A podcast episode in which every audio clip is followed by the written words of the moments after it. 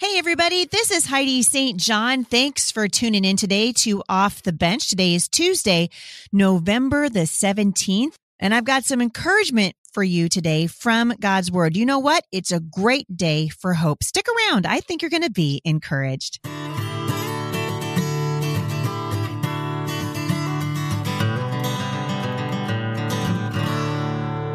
I appreciate you guys tuning in today.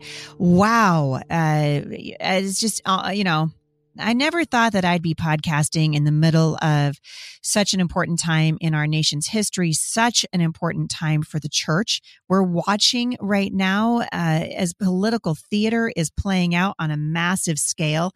And I believe that God is at work. I think that, that the Lord is at work and I want you guys to be encouraged and to continue to trust. Just trust the Lord. God is up to something big. I wanted to let you guys know that I am privileged this year to be speaking for the Answers for Women conference uh, coming up in March of next year. Early bird pricing is happening right now. That's 129 bucks and it ends on November 30th. You guys can find out all the information you need at answersingenesis.org. Um, and search for answers for women.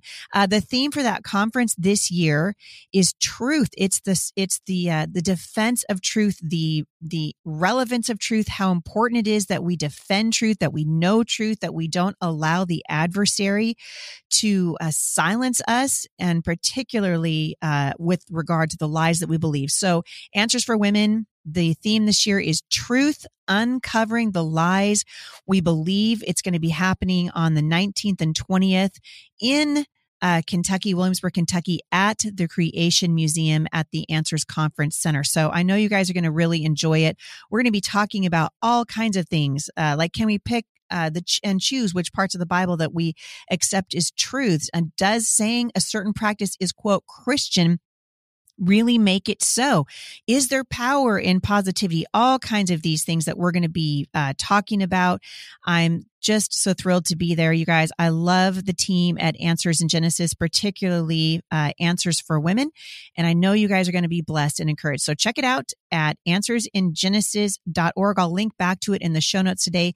The theme for their conference this year, Truth, Uncovering the Lies we believe. And speaking of the lies we believe, uh, we believed a lie for a long time, right? The lie that a president could bring hope and change. Do you guys remember when Barack Obama was running for president? Because I do. And he said, you know, hope and change. I'm going to bring you guys all the hope and all the change. And uh, I'll never forget it. And I know you guys won't either because his slogan is still with us today. And of course, it worked because who doesn't want hope and change? Well, we are a people in dire need of hope. We need hope right now because of the Rona. We need hope right now because of this craziness that's happening in our elect in our elections. Uh, we need to tell our children the truth about hope. Hope isn't something that we manufacture. It's not something that we're ever going to get from politics or even from a pastor. Uh, we don't have hope because of a policy or a medical procedure. As Christians, wait for it, we have hope because of Jesus.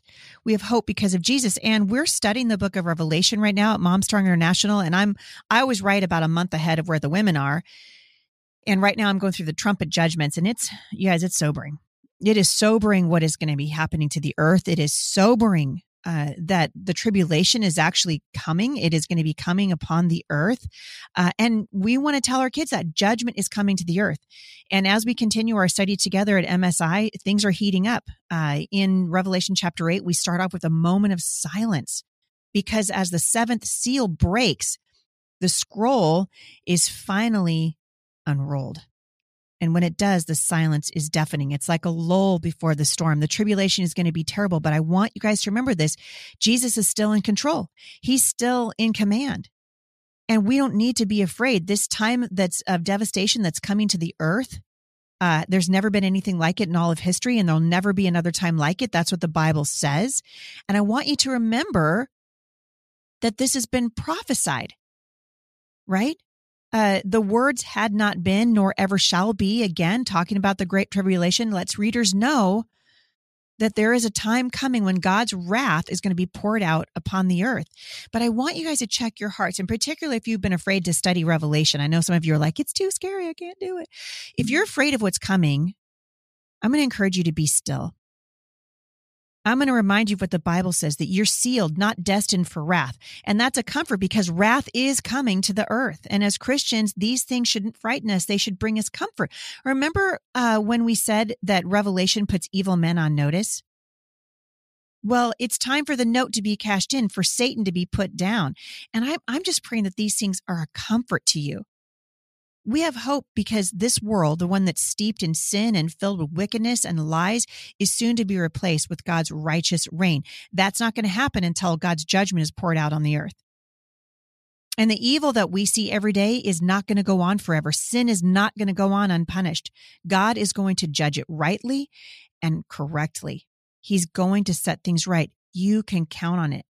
And so I want to encourage you uh, to study God's word with me because this is a great time for hope. Psalm 31, verse 24 Be strong and courageous, all you who put your hope in the Lord. Praise the Lord, you guys. As Christians, we can have hope no matter what our circumstances are because we know that ultimately we are so safe in the arms of the Lord Jesus that no matter what happens, we cannot be torn away from him. When the Bible tells us to be strong and courageous, it's because our hope is in the Lord. And David echoes the feelings that a lot of us are feeling right now. Listen to what he says uh, in Psalm 31 Praise the Lord, for he has shown me the wonders of his unfailing love. He kept me safe when my city was under attack. In panic, I cried out, I am cut off from the Lord. But you heard my cry for mercy and you answered my call for help. That's what I've been doing in the middle of this election craziness. I've been like, Lord, mercy, have mercy on our country, mercy on our nation. We need your help. And the reason that we can have hope, and even in the midst of trouble, is because God is listening. We have hope because God shows us in no uncertain circumstances the wonders of his unfailing love. He hears our prayers and he answers them. We can be strong and courageous in every circumstance because our hope is in the Lord. Aren't you guys glad? This is such good news. It means that no matter what happens around us, we don't have to be afraid because our hope is in heaven. Our hope is in Jesus. And this is a very important truth to pass on to our kids. So before we fall for cleverly crafted slogans or propaganda that's all around us right now or man made promises like we're going to get hope and change from a president, let's turn our eyes to the one who always keeps his promises and teach our precious children to do the same. It's so important, you guys. It's never been more important than it is right now that we lean into what we know is true about God's word and we say, Father, we're, we're, we're going to trust you in the middle of all this stuff. That no matter what happens around us, no matter how frustrated we feel, Lord, we know that you are in control, that you're on the throne, and that we're going home someday to be with the Lord. And I hope that that uh, brings you guys encouragement. And I hope that it steadies your heart through all of this. It's not a reason to disengage, right? We've said this a whole bunch here. You know, we are called, uh, the, God's word says to uh, subdue the earth, right? We're actually called to, uh, to be ambassadors for the Lord, to be uh, mouthpieces for truth. The Bible says that where the free, where the spirit of the Lord is, there's freedom. And it's precious. But our hope is not in politics. Our hope is not in the government. Our hope is in Jesus Christ. And until he returns, you guys, we are called to stand firm, to stand righteously, to uh, be a voice for freedom, to spread the gospel. This is a, an amazing time to be a Christian. It really is. It really is. All right, I'm going to answer a couple of your questions today. I'm really trying not to let the backlog uh, get too too uh, too much. So this one, first one, comes from an anonymous listener. Dear Heidi, I'm 22 years old and live in Amish Mennonite country. Many of us are silent supporters, by the way. My heart is breaking for the women who are forbidden to speak truth about the vaccinations, uh, the Rona, either at home or in church. Forbidden in church because of 2 Timothy 2.12 and at home because of Proverbs 6, 16 through 19. I'm so confused. Can you please help? Wow. So I'm assuming from your letter that you, when you say you live near an Amish community, I'm, I'm thinking you probably live, you probably are in, in the Amish community. So Proverbs 6, 16 through 19 talks about the six things which the Lord hates. Uh, he hates, these are seven, six things which he hates. Seven are an abomination to him. A proud look, a lying tongue, hands that shed innocent blood, a heart that devises wicked plans, feet that are swift to run to evil, a false witness who speaks lies, and one who sows discord among the brethren. So I'm assuming that you're saying the women can't talk about the truth about the Rona because they're saying it sows discord.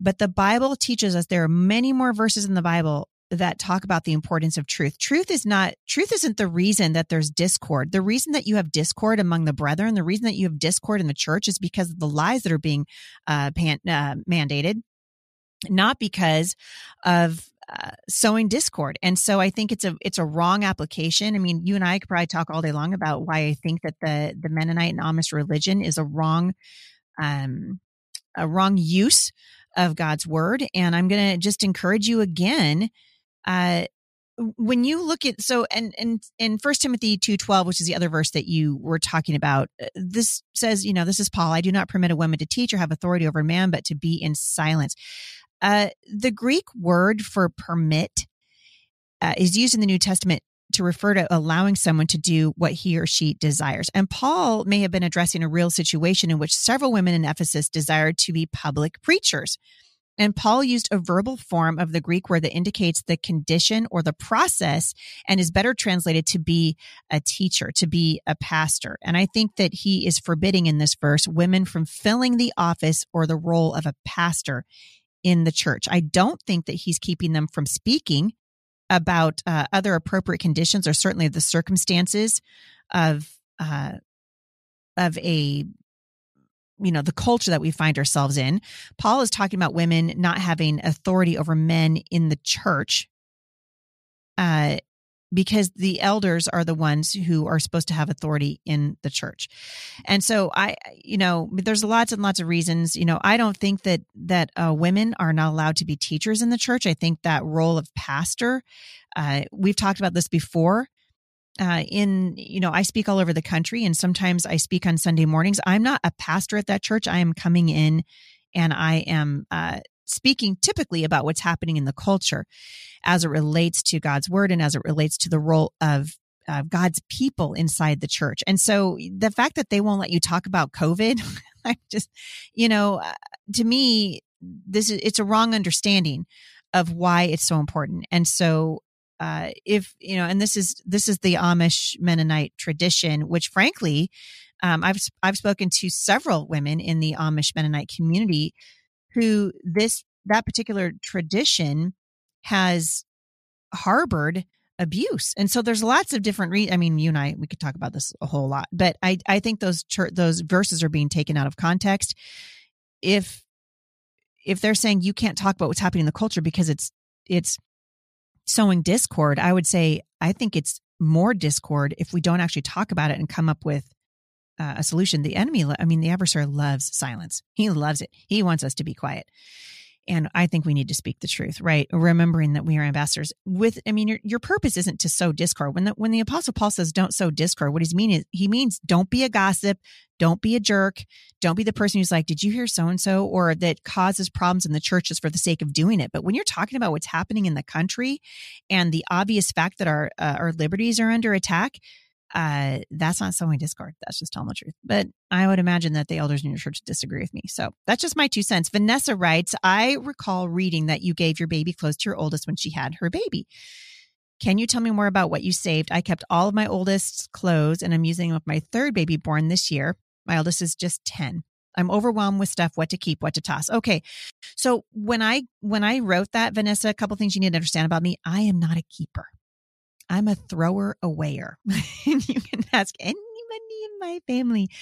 I am not terribly sentimental. There are some things that I keep, and the things that I kept were from my last child, not from my first. So I had seven children, and I was watching, you know, just mostly just reluctant to move into the season where I knew I wasn't going to have babies anymore, and that was hard on me.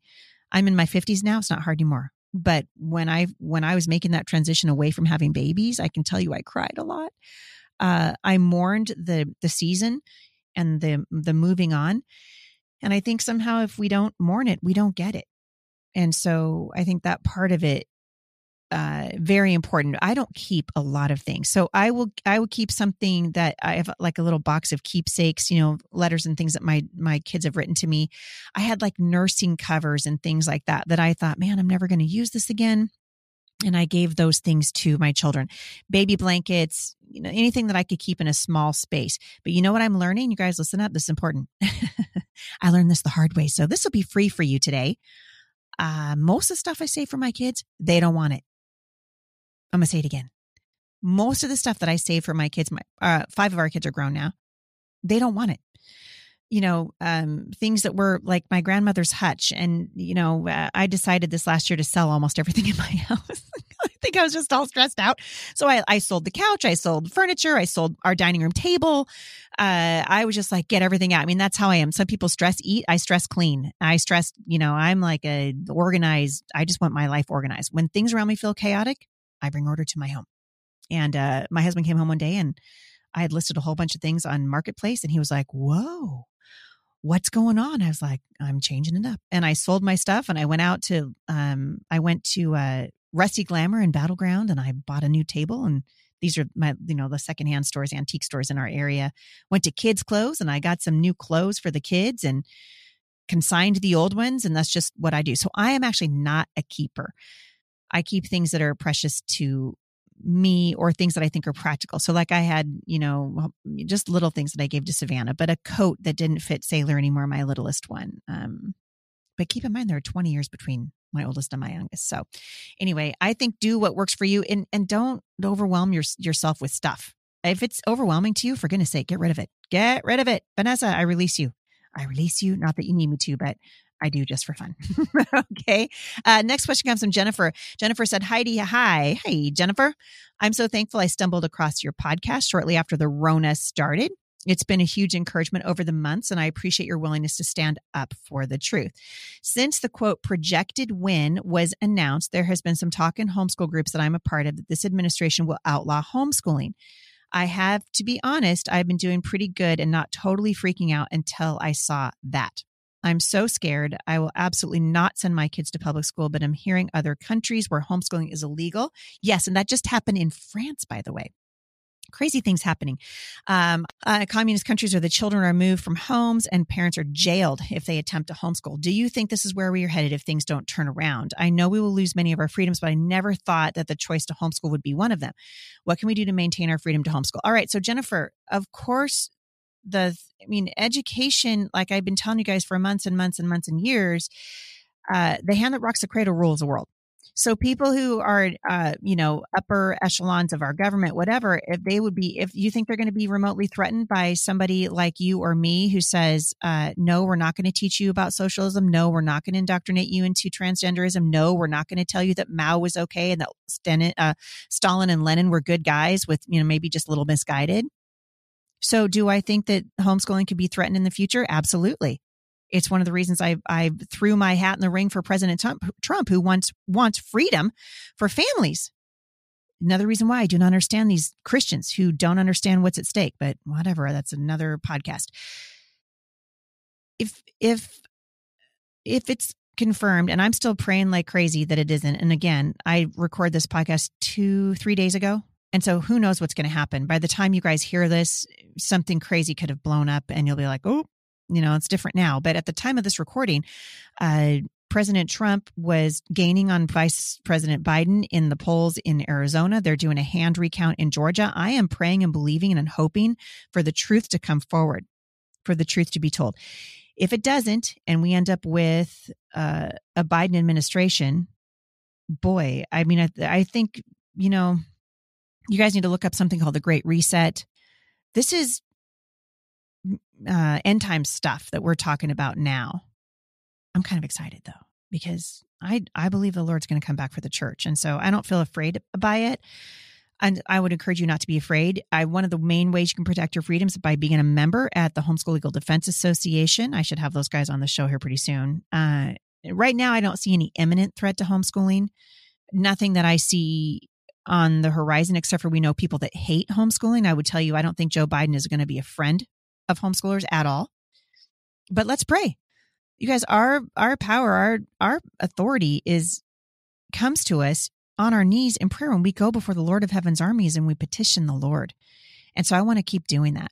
Uh, and I'm just going to encourage you: don't live in fear. Don't be afraid. Don't walk in this fearful place but rather walk in trust of the Lord. And I do think a really good idea if you're if you guys aren't already members over at HSLDA, uh, we should probably do that.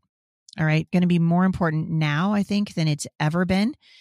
And uh, and then just pray. pray. Remember, we talked about this. The antidote to panic is what? Praise. It's praise. And we can trust the Lord and absolutely can praise Him, even in the middle of all of this. So I'm out of time for today. We are so thankful for you guys. Uh, if you've got questions you want me to address, HeidiSt.John.com forward slash mailbox Monday. Or you can leave those questions in a voicemail format at anchor.fm. I'll link back to that. Also, in the show notes today. We would greatly appreciate your financial support. If this ministry is an encouragement to you, I'll link back to ways that you can support us financially. You'll notice we don't have very many ads on here. Uh, we are working really hard to bring the podcast to you five days a week, and uh, and especially in light of the fact that my speaking season is um, taken such a big hit, we appreciate any financial support, and we greatly appreciate your prayers. We are in the pursuit of truth here. I was telling somebody the other day that, you know, um, Heidi St. John traffics in truth, and we are committed to it. Uh, scripturally, we're committed to it in the culture. We're committed to it where families are concerned. God's design for families will always be at the forefront of the Heidi St. John podcast. And we hope that it's an encouragement to you, encourages us. Uh, as you leave reviews for the podcast and over for my books at Amazon, any place that you can help us get the word out about what we're doing gives us the opportunity to continue to bring it to you guys. So we love you so much. Stay faithful, as my friend Bill Jack would say. I need to reach out to him. I wonder what Bill's doing. He should come back on the show. Don't you guys think? I think so too. We love you guys. Have a great day. I'll see you back here tomorrow. For more encouragement, visit me online at thebusymom.com.